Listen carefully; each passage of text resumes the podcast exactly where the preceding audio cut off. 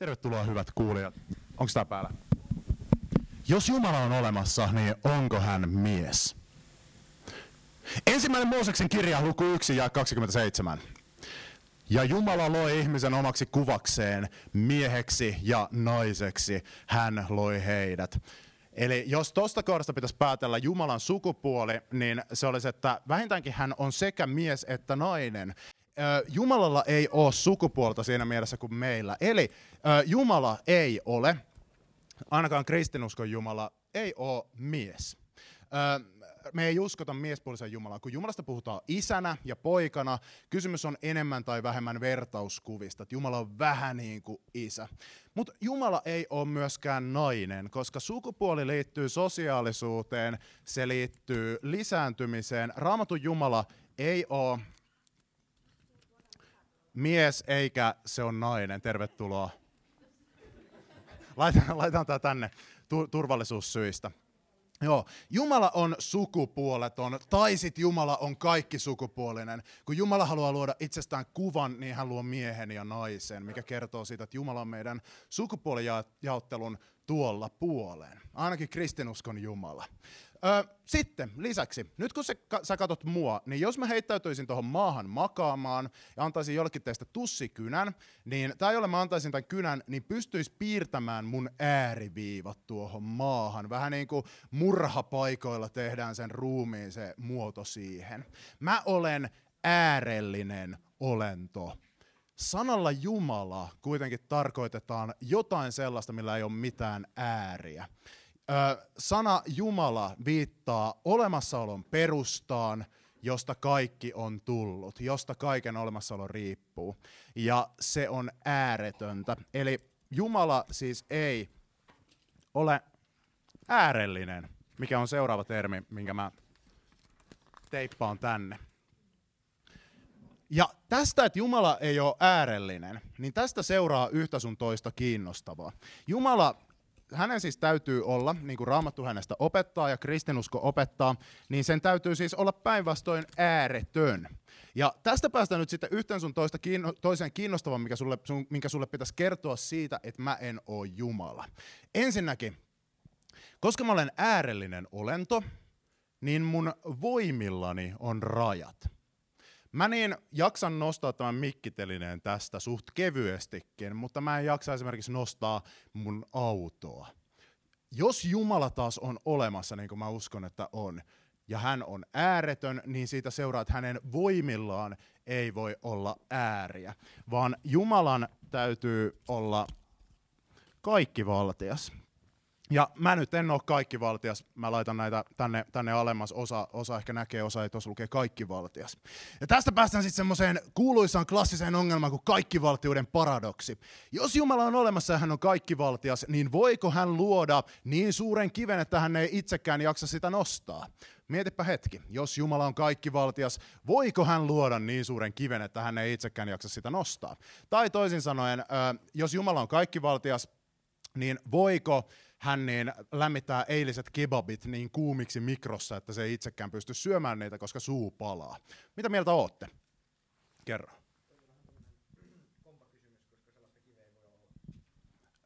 Loistava vastaus. Vastaus siis kuuluu, että kysymys on kompa, koska sellaista kiveä ei voi olla olemassa, jota kaikki valtias ei pystyisi, pystyisi nostamaan. Tämä on muuten oikea vastaus. Anteeksi, riisuudun nyt tästä kaavustani jonka tein työpaikaltani varastetusta pöytäliinasta. Mutta tämä on aivan oikein. Se kun sanotaan, että Jumala on kaikkivaltias, niin se ei tarkoita, että Jumala voi tehdä mitä vaan. Kuulit oikein. Kun Jumalaa sanotaan kaikkivaltiaksi, se ei tarkoita, että Jumala voi tehdä mitä vaan. Jumala voi tehdä kaiken, mikä on loogisesti mahdollista. Tämä tarkoittaa sitä, että Jumala voisi esimerkiksi piirtää vaikka ympyrän, joka on suurempi kuin universumi, mutta Jumala ei voisi luoda nelikulmaista ympyrää, koska nelikulmaisia ympyröitä ei ole. Jumala ei voi luoda vaikkapa naimisissa olevaa poikamiestä, koska naimisissa olevia poikamiehiä ei ole. Huolimatta siitä, että moni naimisissa oleva mies käyttäytyy kuin poikamies, he pettää itseään, sellaista ei ole, eikä edes Jumala voi sellaista luoda. Tämä on ihan kristinuskon niin kuin yhteisesti jaettua, yhteisesti allekirjoitettua juttua.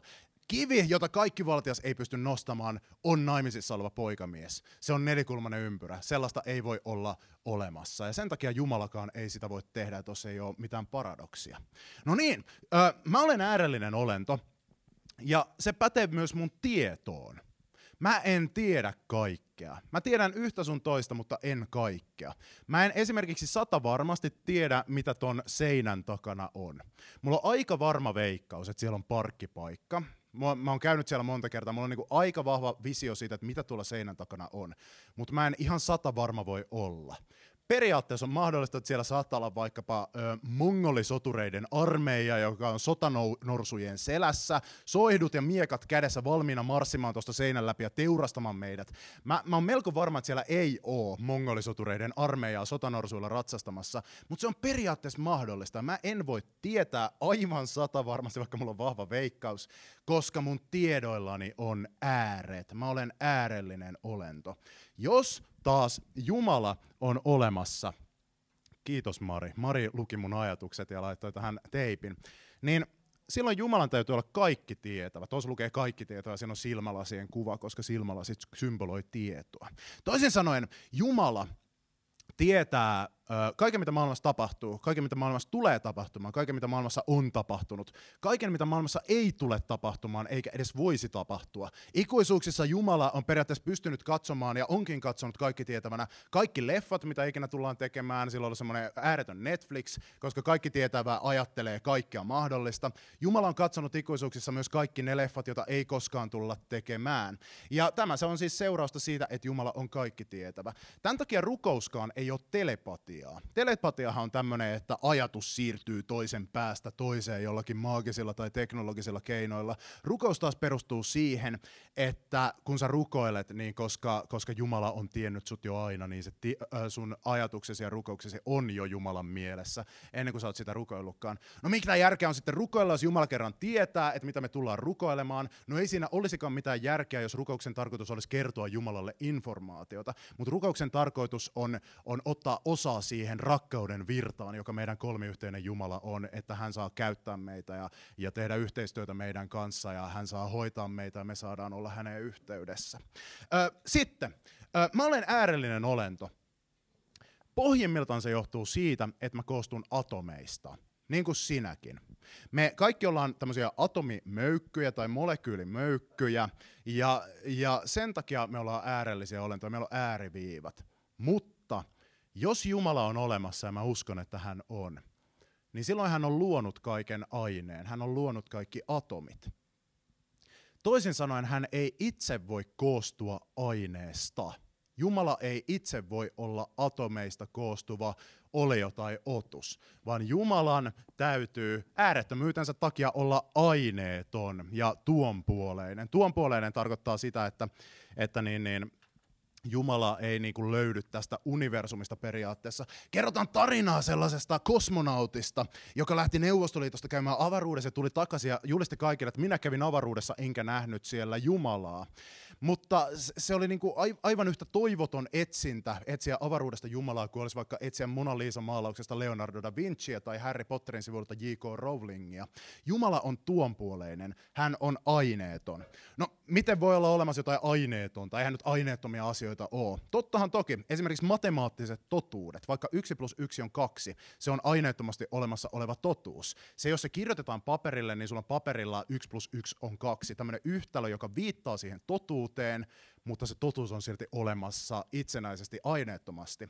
Lisäksi mulla on rakkaussuhde mun vaimooni. Siitä on olemassa erilaisia aineellisia merkkejä, niin kuin vaikka tämä sormus mun sormessani, mutta toi aineellinen sormus ei ole se mun ja mun vaimon välinen rakkaussuhde.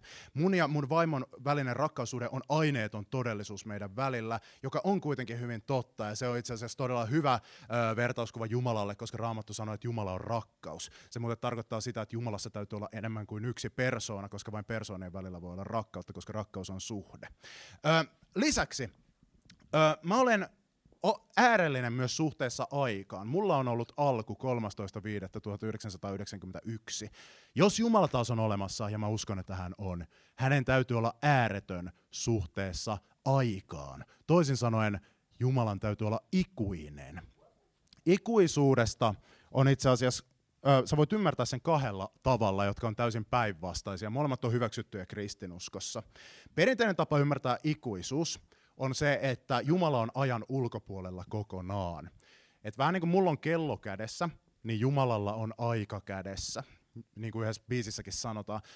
Jumala ei koe ajan kulua, kaikki hetket on hänelle nyt hetki. Hän katsoo niin kuin ulkopuolelta aikaa ja hän on siksi läsnä joka ajassa. Tämä on perinteinen näkemys. Uudempi näkemys ikuisuudesta on se, että, että se tarkoittaa sitä, että Jumalalla on ihan mielettömästi aikaa. Että hän on ollut aina ajan sisällä, tulee aina olemaan ajan sisällä, eikä, eikä niin kuin aika vaikuta häneen, mutta hän on niin kuin nykyhetkessä mukana meidän kanssa. Mutta kum, kumpaan uskotkin, niin se johtuu siitä, että Jumala on ääretön. Ja tämän takia he, häntä ei koskee esimerkiksi se, että mistä Jumala on vaikka tullut, että kuka loi Jumalan. Lisäksi mä olen äärellinen olento myös moraalisesti. Mä pidän itseäni ihan hyvänä isänä ja ihan hyvänä aviomiehenä. Mutta mulla on päiviä, jolloin mä epäonnistun olemaan niin hyvä isä tai aviomies kuin mä haluaisin. Mä saatan vaikka sanoa rumasti mun vaimolle tai mun pojalle. Saatan olla etäinen ja poissa oleva ja selata vaan vihasena sohvan nurkas jotain Reddittiä tai Facebookia tai iltasanomia. Mä en ole moraalisesti täydellinen, mun moraalillani on ääret. Mutta jos Jumala on ääretön, niin silloin täytyy olla niin, että hänen moraalillaankaan ei ole ääriä.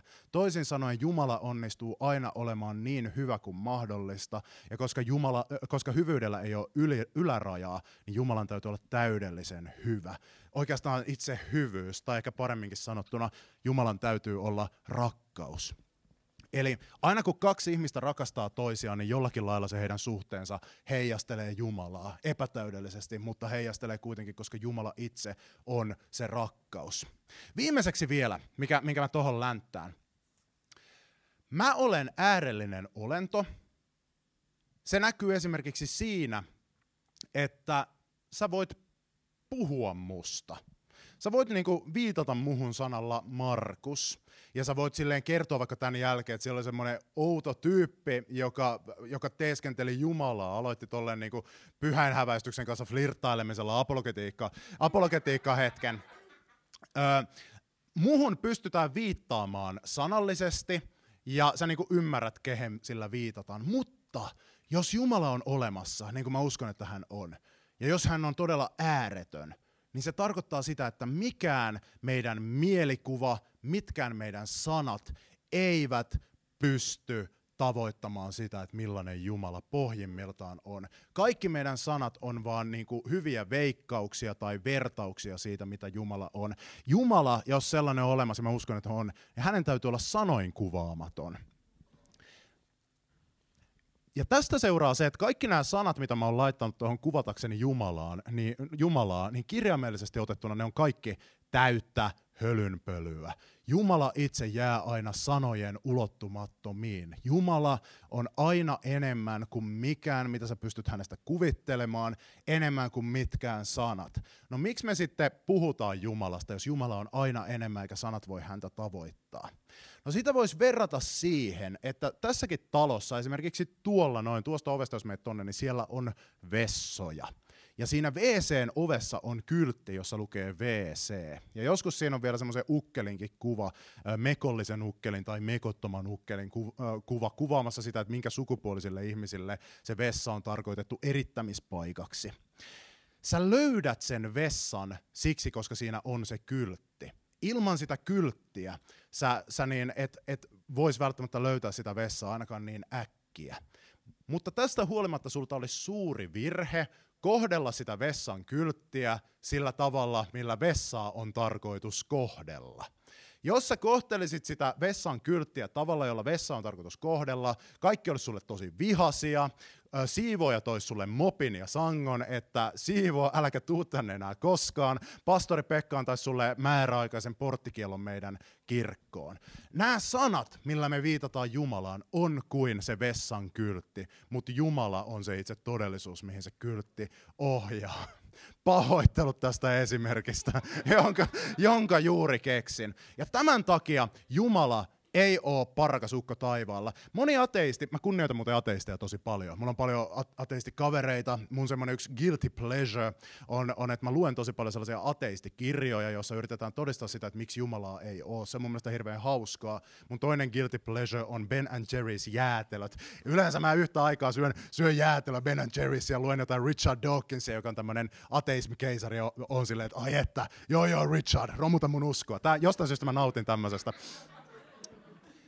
Mutta moni ateisti kuitenkin, kaikki ei ole niin fiksuja. Jotkut ateistit sanoo, että mä en pysty uskoa Jumalaan, koska mä en pysty ajattelemaan, että tuolla taivaalla lentää valkopartainen ukkeli. Mutta ei, ei se ole Jumala, se on joulupukki. Se on, se on ihan hyvä syy olla uskomatta joulupukkiin tai, tai luudalla lentävään Dumbledoreen. Jumala on jotain muuta ja Jumalasta ei pääse eroon ihan noin helposti. Jumala on aina jotain enemmän. Mitkä on parhaita syitä, mitä olette kuullut, että miksi Jumalaan ei kannattaisi uskoa? Tai miksi tämä usko on hölynpölyä? Kerro. Joo, koska maailmassa on pahuutta. Se on hullun, hullun vaikea ongelma. Sitä sanotaan pahan ongelmaksi tai kärsimyksen ongelmaksi. Ja sehän tulee siitä, että kun katsotaan tuolta Jumalan ominaisuuksien listasta nyt tota kaikki valtiutta, kaikki tietävyyttä ja rakkautta, ja sitten verrataan niitä tähän maailmaan, niin kovasti vaikuttaisi siltä, että jokin ei tässä nyt toimi. Koska maailmassa on ihan hirveästi pahuutta. On aivan varmasti esimerkiksi tapahtunut joskus niin, että joku viaton kuutti on niin, niin, vaikka tippunut johonkin niin ansakuoppaan ja kitunut hengiltä hitaasti ilman mitään sen järkevämpää syytä. Jos et tiedä mikä on kuutti, niin kuuttihan on eläinten kuningas, on maailman paras eläin.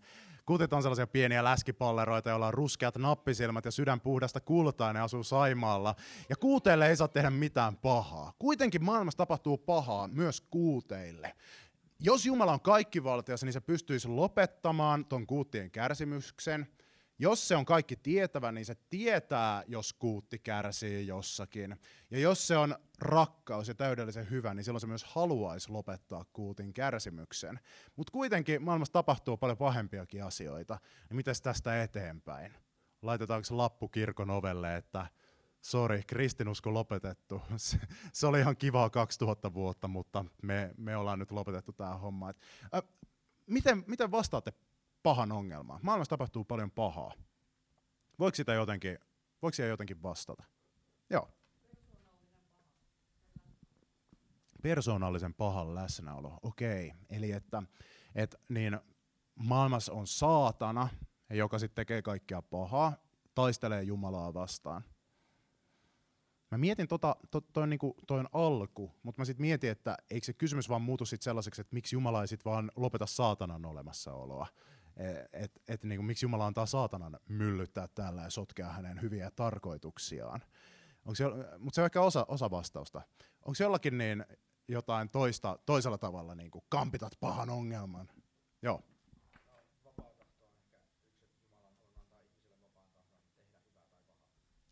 Joo, eli Jumala on antanut ihmiselle vapaan tahdon tehdä hyvää tai pahaa. Joo, toi on, toi on yksi aika, aika hyvä, hyvä perustelu pahan ongelmaan vastaan. Eli, eli ihmisten kokemuksen mukaan ainakin meillä on vapaa tahto. Siitä ei pääse yli eikä ympäri, että nyt minä voin valita joko niin kuin käyttäytyä normaalisti tai sitten, sitten niin, niin, lyödä itseni päähän tällä, tällä niin, niin, äh, kaiuttimella. Ja näyttää siltä, että mikään ulkopuolinen taho ei pakottanut mua tekemään noin, vaan mä tein sen jostain syystä ihan, ihan vapaasta tahdostani. Joo, ja nyt voisi ajatella niin, että, että jos Jumala on rakkaus, niin, niin rakkauttahan ei voi olla, jos on pakottamisesta kysymys. Sä et voi, niin kuin, jos sä oot ihastunut johonkin, niin sä et voi pakottain raahata sitä treffeille sun kanssa ja kihloihin kanssa. Se, se ei ole silloin rakkautta, se on jotain muuta. Ja, ja nyt jos Jumala on rakkaus, niin vaikuttaa siltä, tämä on itse asiassa aika hyväkin filosofinen perustelu, vaikuttaa siltä, että silloin hänen täytyy kunnioittaa ihmisen vapautta, ja jos kunnioitetaan ihmisen vapautta, niin silloin täytyy jonkinlaista pahuutta myös tulla, tulla maailmaan, koska jos ihminen tekisi vaan hyvää, niin silloin se ei olisi todella, todella vapaa. Jääkö silti meille pahan ongelma vielä jäljelle? Onko jotain pahuutta maailmassa, mitä toi vapaa tahto ei selitä?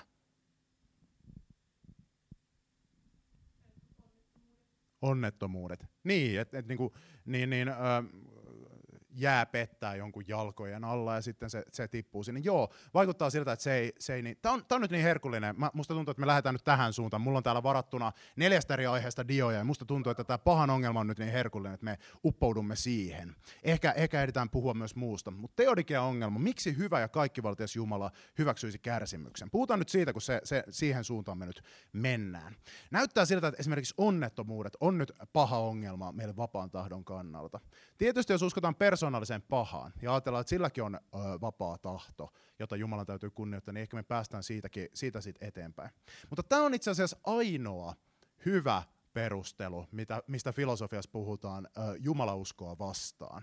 Jos katselet netistä sellaisia väittelytilaisuuksia vaikka, että onko Jumala olemassa vai ei, missä kaksi kovaa jotain filosofia väittelee tästä kysymyksestä, niin oikeastaan kaikki niin kuin, ö, hyvät perustelut ateismin puolesta ö, jollakin lailla palautuu tähän pahan ongelmaan. Miksi hyvä ja kaikkivaltias Jumala hyväksyisi kärsimyksen? On kuitenkin tärkeää huomata, että tämä ei ole yksi ainoa ongelma vaan on olemassa kolme erilaista kärsimyksen ongelmaa. Ne on kärsimyksen looginen ongelma, joka on, että on loogisesti mahdotonta, että Jumala ja kärsimys olisivat olemassa rinnakkain, siispä Jumalaa ei ole. Toinen on sitten kärsimyksen evidentialistinen ongelma. Tämä tarkoittaa, että on epätodennäköistä, että Jumalalla olisi hyvä syy sallia kärsimys. Jumalaa ei todennäköisesti ole. Eli nämä on kaksi ihan erilaista pahan ongelmaa. Toi Turkoosi väittää, että ei, ei ole mitään mahdollisuutta, että Jumala, Jumalaa olisi Tämä musta, mustanin ruutu tässä on vähän, vähän nöyrempi, eli että todennäköisesti Jumalaa ei ole, koska kärsimystä on niin paljon. Ja sitten on vielä kolmas pahan ongelma, joka on kärsimyksen emotionaalinen, eli tunteellinen ongelma, mikä ei ole tämmöinen älyllinen ongelma, vaan se on, että kärsimyksen aiheuttamat tunteet tekee vaikeaksi uskoa Jumalaan. Ja nyt näihin kolmeen kärsimyksen ongelmaan vastaus on aivan eri. Sen takia, jos sulle joku sun kaveri vaikka tulee puhumaan siitä, että siis mä en voi uskoa Jumalan, kun maailmassa on niin paljon pahaa. Kannattaa selvittää, että kärsiikö se loogisesta, evidentialistisesta vai emotionaalisesta ongelmasta. Ja näihin vastataan kaikkiin eri lailla. Tuon loogisen ongelman voisi esittää tälleen niin kuin kaaviona näin. Huomaat ehkä, että tämä on muotoiltu ikään kuin matemaattiseksi tämmöiseksi yhteenlaskuksi premissi yksi. Premissi tarkoittaa tällaista niin kuin ennakko-oletusta. Jos Jumala on täydellisen rakastava, hän tahtoo maailman, jossa ei ole kärsimystä. Premissi kaksi. Jos Jumala on kaikkivaltias, hän voi luoda millaisen maailman haluaa. Premissi kolme. Maailmassa on kärsimystä, ja nämä kun lasketaan yhteen, niin johtopäätös on, että no Jumala ei ole olemassa. Tämä on pahan looginen ongelma. Ja nyt, jos nuo premissit, eli ennakko on totta, niin silloin meidän kannattaa pistää tämä kirkko kiinni, koska tässä ole mitään järkeä tässä hommassa palvoa Jumalaa, jota ei ole. Tosin alaviite. Minulla on puheissani alaviitteitä. Jos me otetaan vakavasti se, että Jumala on sanoin kuvaamaton, niin siitä itse asiassa seuraa se, että silloinkin kun me sanotaan, että Jumala on olemassa, niin, niin se ei ole varsinaisesti totta. Jumala on enemmän kuin olemassa oleva, joten oikeastaan jokaisen, joka ottaa Jumalan olemassaolon vakavasti ja uskoo Jumalan olevan olemassa, niin täytyy olla samalla myös ateisti. Koska jos Jumala on olemassa, niin hän ei ihan kirjaimellisesti voi olla olemassa, koska hän on enemmän kuin olemassa oleva. Mutta leikitään nyt hetken, että se olisi ongelma, että Jumala ei ole olemassa. No, pitääkö nämä nyt paikkansa? No näyttää siltä, että premissi kolme, maailmassa on kärsimystä, niin vaikuttaa kovasti siltä, että no, no joo, sitä ei niinku sen kummemmin tarvitse nyt perustella. Ö, esimerkiksi ihmisten luonnonkatastrofien, sairauksien ja onnettomuuksia aiheuttama kärsimys on hyvä perustelu sen puolesta, että me voidaan hyväksyä premissi kolme. Mutta sitten toi johtopäätös, että Jumala ei ole olemassa, niin siihen voidaan tietenkin vastata näin, että tai sitten Jumala ei olekaan kaikkivaltias tai täydellisen rakastava. Et kenties Jumala ei ole kaikkivaltias, ehkä se ei pysty oikeasti siis vaikuttamaan siihen, että kärsimys, kärsimys niin vähenisi tässä maailmassa. Tai ehkä Jumala ei olekaan täydellisen rakastava, ehkä Jumala on, Jumala on sille ihan ok rakastava, mutta ehkä se ei olekaan täydellinen rakkaus. Jotkut kristityt on ottaneet tämän linjan sellaisissa teologisissa suuntauksissa kuin prosessiteologia on esimerkiksi niin ajateltu näin. Mutta yleensä tähän vastataan, että no silloin hän ei ole enää Jumala-sanan varsinaisessa merkityksessä, eli Jumala ei ole olemassa.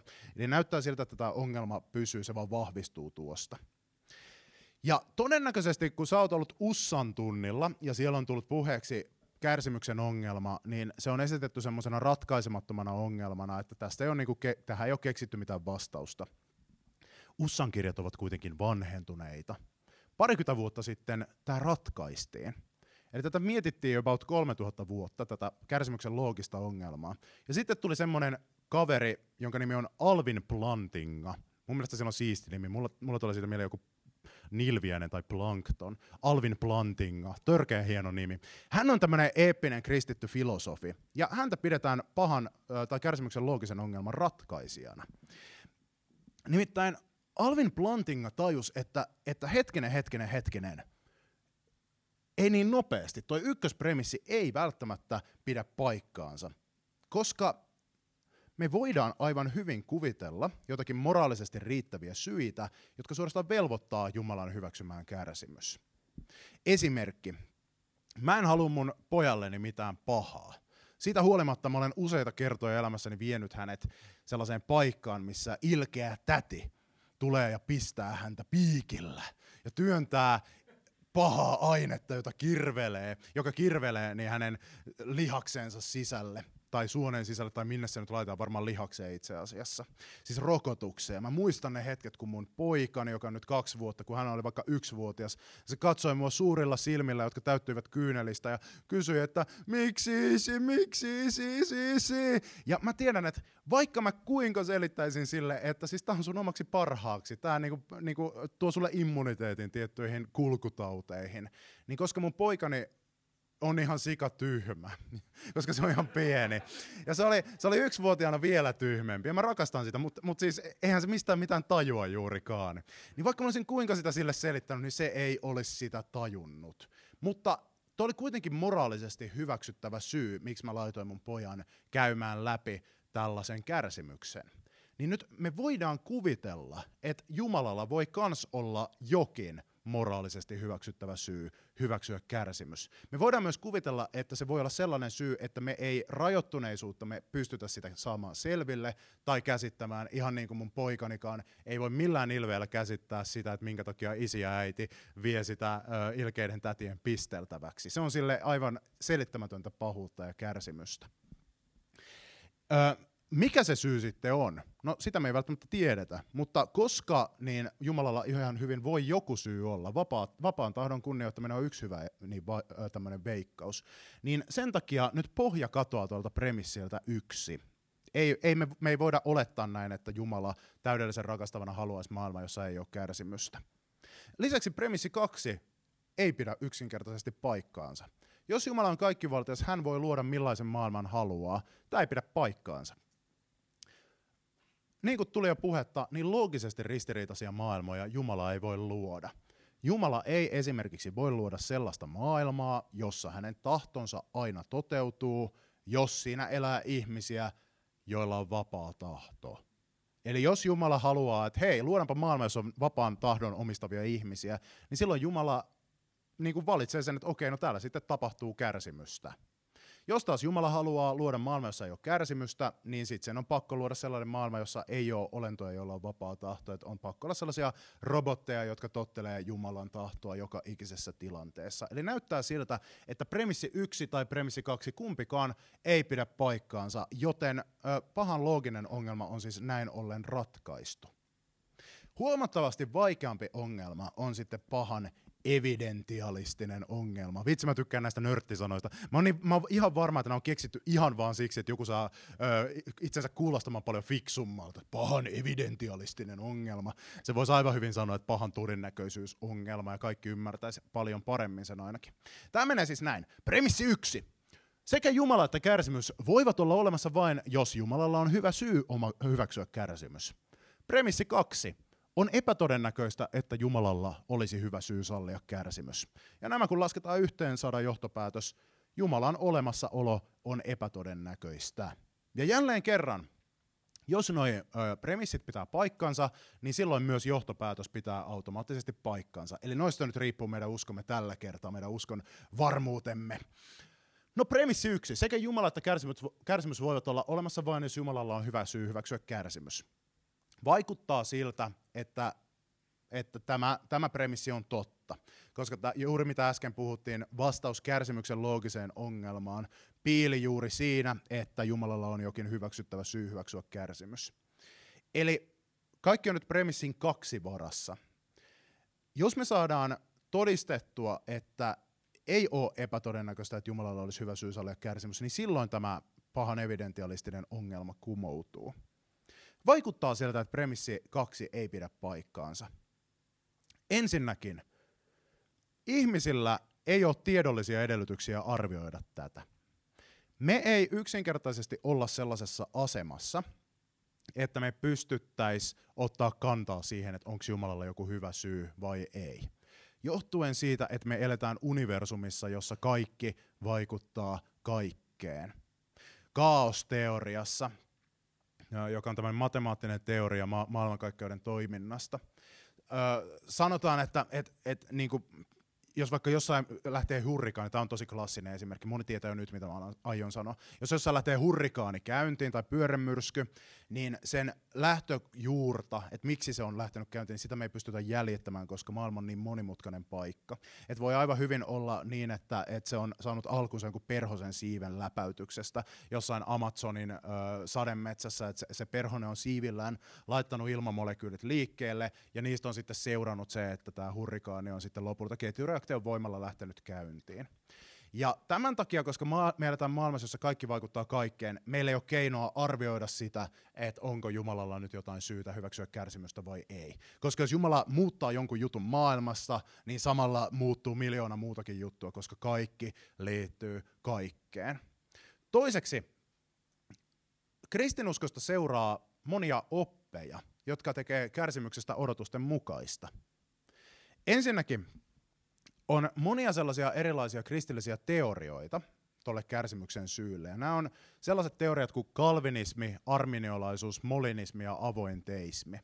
Mä en nyt noita avaa sen enempää, mutta sä voit googlata tämän jälkeen, että mitä nämä tarkoittaa. Mutta nämä on sellaisia uskottavia kristillisiä teologisia malleja, jotka selittää se, että miksi Jumala kenties voisi hyväksyä kärsimyksen. Mutta sitten kaikki kristityt on aina uskoneet ö, kolmeen pointtiin, jotka tekee kärsimyksen todennäköiseksi.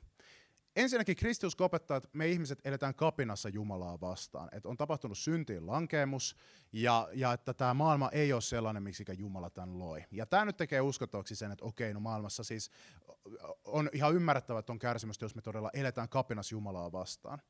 Toiseksi kristinusko opettaa, että elämän tarkoitus ei ole onnellisuus, vaan Jumalan tunteminen, joka on mittaamattoman hyvä asia. Jos elämän tarkoitus olisi onnellisuus, niin silloin olisi ongelma se, että Jumala hyväksyy kärsimyksen. Mutta jos onnellisuus ei olekaan tärkein asia maailmassa, jos tärkein asia onkin se, että me saadaan tuntea Jumala, niin silloin kärsimyskin voi olla osa sitä suunnitelmaa.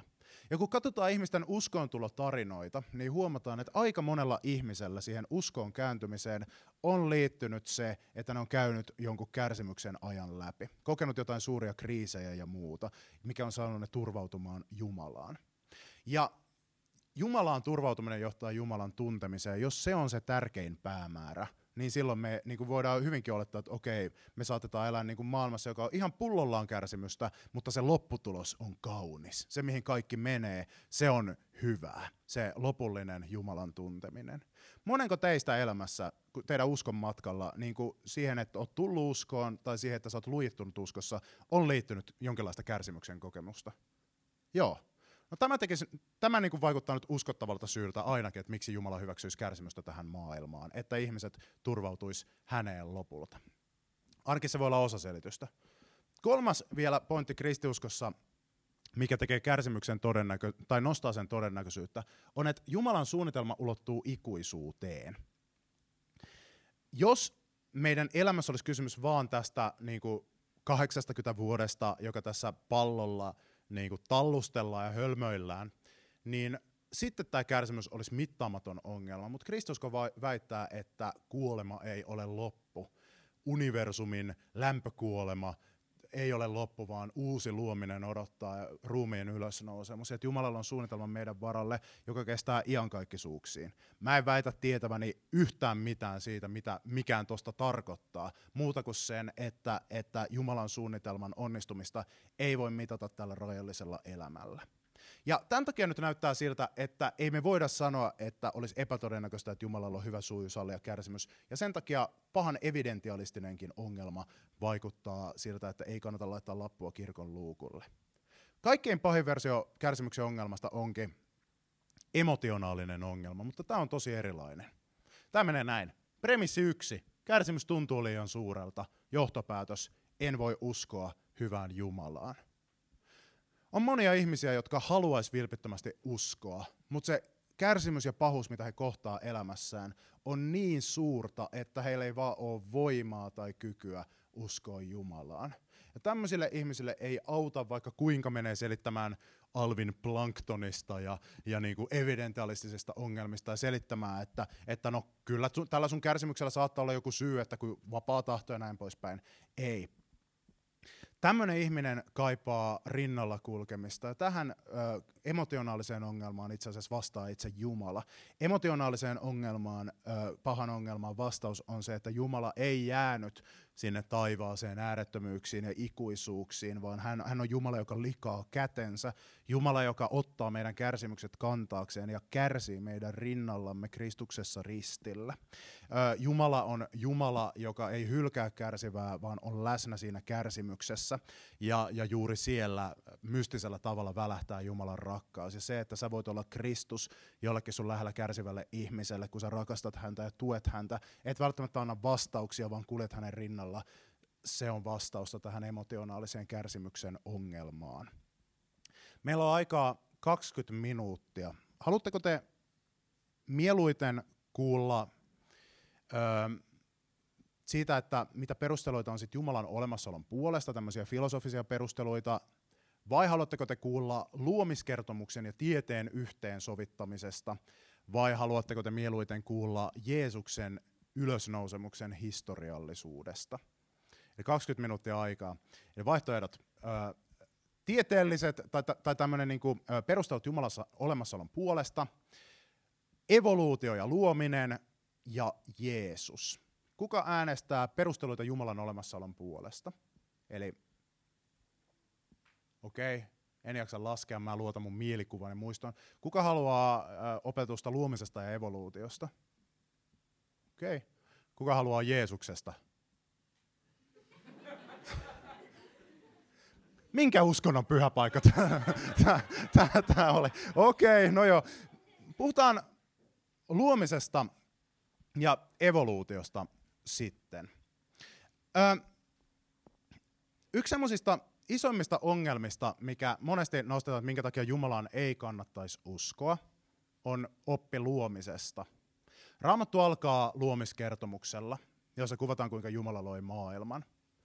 Nykyisen tieteellisen käsityksen mukaan taas homma ei ole välttämättä mennyt ihan justinsa niin kuin raamatussa se sanotaan. Eli puhutaan vähän Jumalasta ja tieteestä. Tähän tulee nyt meille, siis tässä kaksi isoa teemaa on alkuräjähdys ja evoluutio.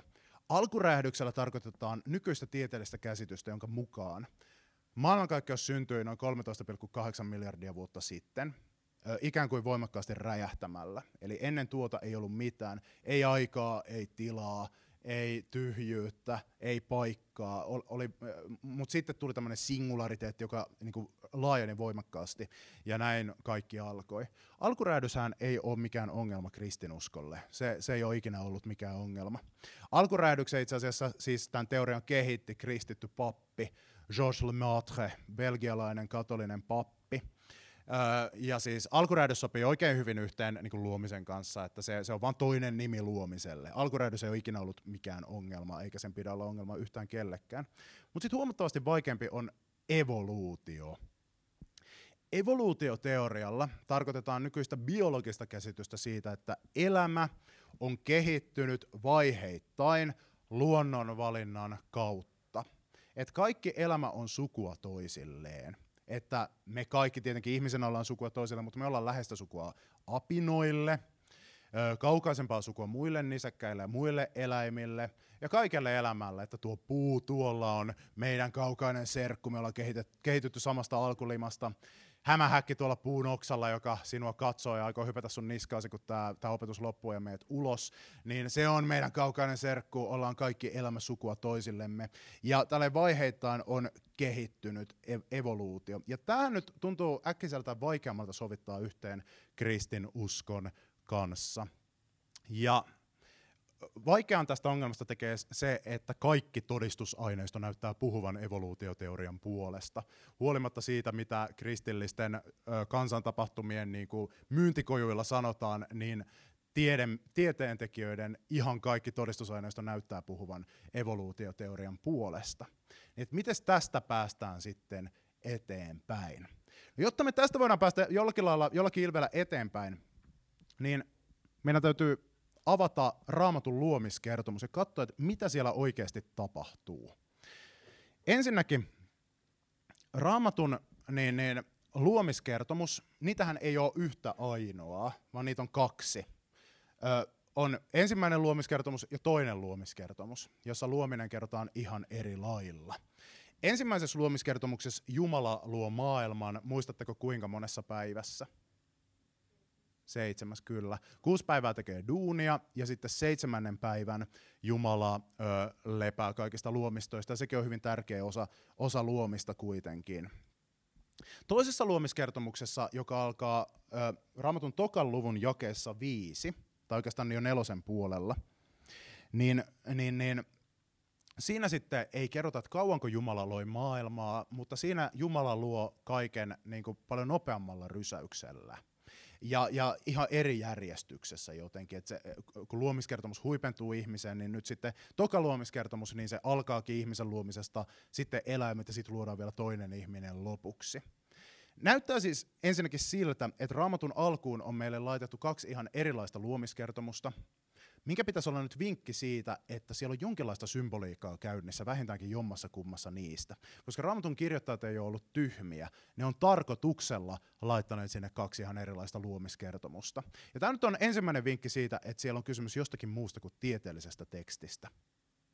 Lisäksi Raamatun ensimmäinen luomiskertomus sisältää monia sellaisia pointteja, jotka selittyy muinaisella historialla, mitkä meiltä menee helposti ohi. Nimittäin tutkijat on sitä mieltä, osa tutkijoista, että tämä seitsemän päivän kuvio muistuttaa todella paljon ö, muinaisen lähi tämmöistä temppelivihkiseremoniaa. Ja että kun ö, muinaiset ihmiset luki tämän ekan luomiskertomuksen, niin ne hoksasivat, että okei, tässä on jonkinlaista tämmöistä temppelisymboliikkaa. Ja, ja niin, tämä menee meiltä ohi. Me luullaan, että siinä on kysymys tieteellisestä tekstistä, mitä sen ei ole tarkoitus olla kun sitä luetaan ihan raamattua sellaisenaan. Nimittäin kun muinaisessa maailmassa rakennettiin temppeli, niin se temppeli koostuu aina kolmesta sisäkkäisestä tilasta. Oli semmoinen laaja temppelin esipiha-alue, sitten sen sisällä oli semmoinen rakennus äh, kuin temppeli, jonka sisällä oli äh, semmoinen huone kuin pyhä, ja sitten sen pyhän sisällä oli vielä sellainen huone kuin kaikkein pyhin. Eli kolme sisäkkäistä tilaa, esipiha, pyhä, kaikkein pyhin. Ja jokaisessa näistä tiloista toimi pappeja – ja kun uusi temppeli rakennettiin ja vihittiin käyttöön, niin on tiettyjä viitteitä löydetty, että tuo temppeli otettiin käyttöön sellaisella seremonialla, jossa ekana päivänä, eli leikitään nyt että maanantai-päivänä, maanantaina vihittiin käyttöön esipiha, eli se laaja alue, tiistaina vihittiin käyttöön pyhä, eli se sieltä esipihan sisältä se toinen, vähän pienempi alue, ja keskiviikkona vihittiin käyttöön kaikkein pyhin, eli se, se, niin kuin se sisin alue sieltä temppelistä. Torstaista lauantaihin, sitten tähän seremoniaan kuulu, tästä on siis monia viitteitä olemassa, että tämmöinen on ollut käynnissä. Torstaista lauantaihin mentiin samassa järjestyksessä nämä tilat, mutta sinne laitettiinkin papit duuniin. Eli torstaina palattiin esipihalle, missä oltiin oltu maanantaina, laitettiin esipihan papisto duuniin, perjantaina pistettiin pyhän papisto duuniin, ja lauantaina pistettiin kaikkein pyhimpään sitten ylipappiduuniin. Ja se oli melkein siinä. Lauantaina nimittäin tapahtui toinenkin asia – lähi kulttuurien temppeleissä, kun ylipappi oli laitettu duuniin, niin kuudentena päivänä sinne kaikkein pyhimpään kannettiin Jumalan kuva. Eli sen Jumalan kuva, jolle se temppeli oli pyhitetty. Ja uskomus oli, että se Jumalan kuva, eli patsas, sieltä antaa siunausta, sen Jumalan siunausta sille temppelille ja temppelin kautta koko maailmalle. Ja nyt kun luetaan Raamatun ekaluomiskertomus, niin se seurailee tätä rakennetta hyvin tarkasti.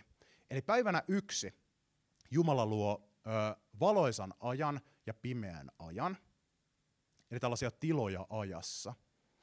Se voisi muistuttaa sitä esipihaa. Päivänä kaksi Jumalan kerrotaan, että se zoomaa sinne tämän pimeän ja valon keskelle ja luo meren ja taivaan. Ja päivänä kolme se zoomaa vielä ja täältä meren keskeltä se nostaa esiin maan. Niin tämä nyt muistuttaa sitä, kun vihittiin käyttöön esipiha, pyhä, kaikkein pyhin temppelissä. Ja sitten päivät 4-6 Raamatun luomiskertomuksessa kuvataan, kuinka Jumala sitten täyttää samassa järjestyksessä nämä tilat hallitsijoilla. Eli se palaa nelospäivänä takaisin valoisa ja pimeä sanoo, että ja Jumala loi auringon, kuun ja tähdet hallitsemaan päivää ja yötä. Eli tämä muistuttaa siis sitä, että ekat kolme päivää vihitään käyttöön temppelin tiloja, seuraavat kolme päivää laitetaan porukkaa sinne temppelin tiloihin. Öö, viitospäivänä Jumala sitten kerrotaan luovan kalat ja linnut, aivan niin kuin se oli kakkospäivänä luonut meren ja taivaan, eli täyttää ne samat paikat asukkailla, ja kutospäivänä se luo maa-eläimet. Oikeastaan siellä ei sanota, että Jumala itse loi maa-eläimet, vaan Raamatussa lukee, että Jumala sanoi, että tuottakoon maa-elävät olennot lajiensa mukaan. Eli Raamattu opettaa, että siis maa on luonut elä- elämän, eli että maassa luonnossa on jotain mekanismeja, jotka kun Jumala napsottaa sormiaan, niin, niin, niin, niin ne lähtee itse tuottamaan elämää, eli Jumala ei niin kuin taio-eläimiä. Luo, jotenkin tämä luominen on mennyt tosi luonnollisesti raamatun näkökulmasta. Ja sitten vielä viimeinen pointti, eli kuudentena päivänä Jumala vielä luo ihmisen omaksi kuvakseen. Ihan niin kuin temppelin vihkiseremoniassa kuudentena päivänä kannettiin Jumalan kuva sinne temppelin kaikkein pyhimpään. Tämä menee meiltä ohi. Mutta muinaiset ihmiset, kun ne luki tuon luomiskertomuksen, niin sai hetikin, että okei, tässä siis jollakin lailla viitataan siihen, että tämä luomakunta on temppeli. Ja ihminen on se temppelissä oleva Jumalan kuva.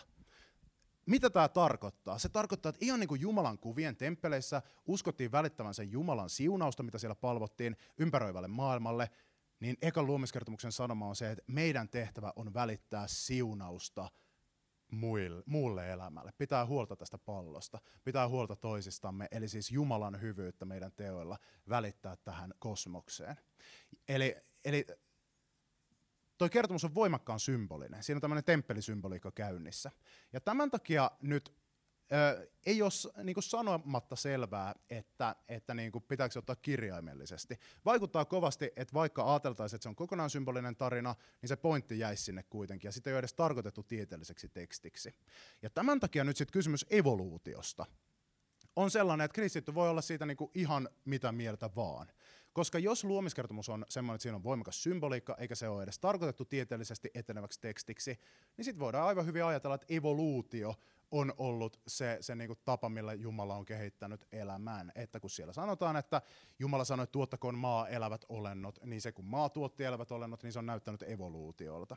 Ja niihin päiviin ei nyt kannata niin kuin spekuloida sitä, että oliko ne 24 tunnin päiviä vai pidempiä ajanjaksoja, kun ne on ainoastaan siis viittaamassa siellä tähän temppelin vihkiseremoniaan kertomassa, että hei, tämä maailma on Jumalan temppeli. Ei tarvita mitään käsirakennettuja temppeleitä, koska tämä on se temppeli ja pidetään tästä huolta kuin temppelistä. Se on niiden päivien pointti. Ei se, että Jumala loi maailman 7-24 tunnin päivän jutussa. Se on sen tekstin väärinkäyttämistä. Tätä voisi verrata siihen, että jos sä lähtisit, äh, karkaisit täältä yhtäkkiä mun opetuksesta, joka muuten loppuu ihan kohta, mutta karkaisit täältä tuonne K-Markettiin ja löytäisit sieltä maasta äh, keltaisen paperilapun, jossa lukisi, että astianpesuainetta, sukkia ja mansikoita. Ja sehän olisi tietenkin kauppalista, jonka joku on unohtanut. Musta kysyisitkin siltä kauppalistalta kysymyksen, että hmm, mitenään tehdään herkullinen mustikkapiirakka. Ja sä alkaisit kohtelemaan sitä kuin mustikkapiirakka-reseptiä, sitä kauppalistaa. Menisit kotiin ja tekisit sille, että mä teen nyt mustikkapiirakka, laitetaan vähän astianpesuainetta ja mansikoita ja sukkia tähän. Pistäisit